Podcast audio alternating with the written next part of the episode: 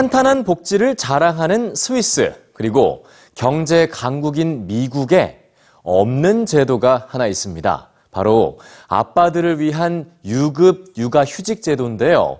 반면 아빠들의 육아 휴직을 법적으로 보장하고 있는 우리나라는 실제 육아 휴직을 쓰는 아빠가 10명 중 2명도 안 되는 현실입니다. 아빠들이 아이를 키우기 가장 좋은 나라는 어딜까요? 뉴스지에서 전해드립니다.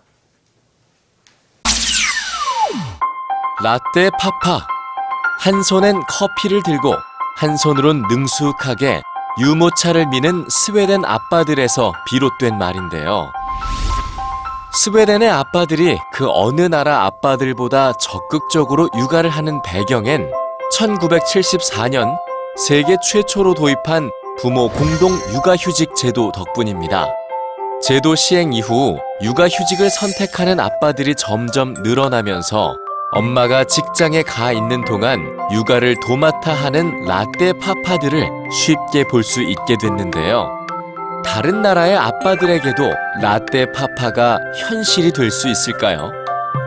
41개 국가의 가족 친화 정책을 평가한 유니세프의 최근 보고서를 통해 엿볼 수 있는 각국 아빠들의 육아휴직 현실.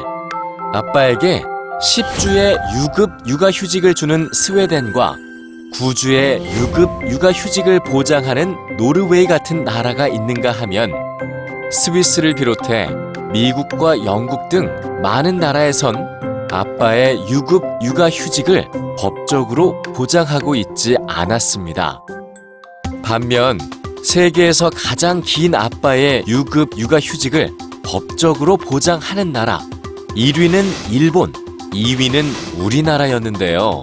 일본이 보장하는 남성 유급 육아휴직 기간은 30주, 우리나라는 17주로 10주에 불과한 스웨덴 아빠들보다 길었지만 육아휴직을 선택하는 아빠들은 일본 5%, 우리나라는 17%에 그쳤습니다.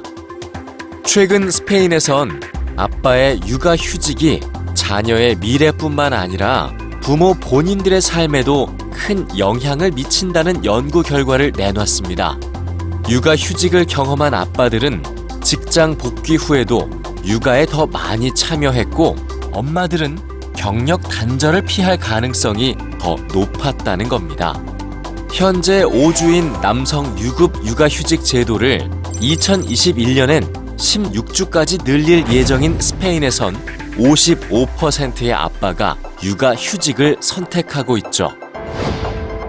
세계 두 번째로 긴 유급 육아휴직 제도에도 이를 선뜻 택하지 못하는 83%의 우리나라 아빠들. 이들이 라떼 파파로 살기 위해 필요한 건 뭘까요?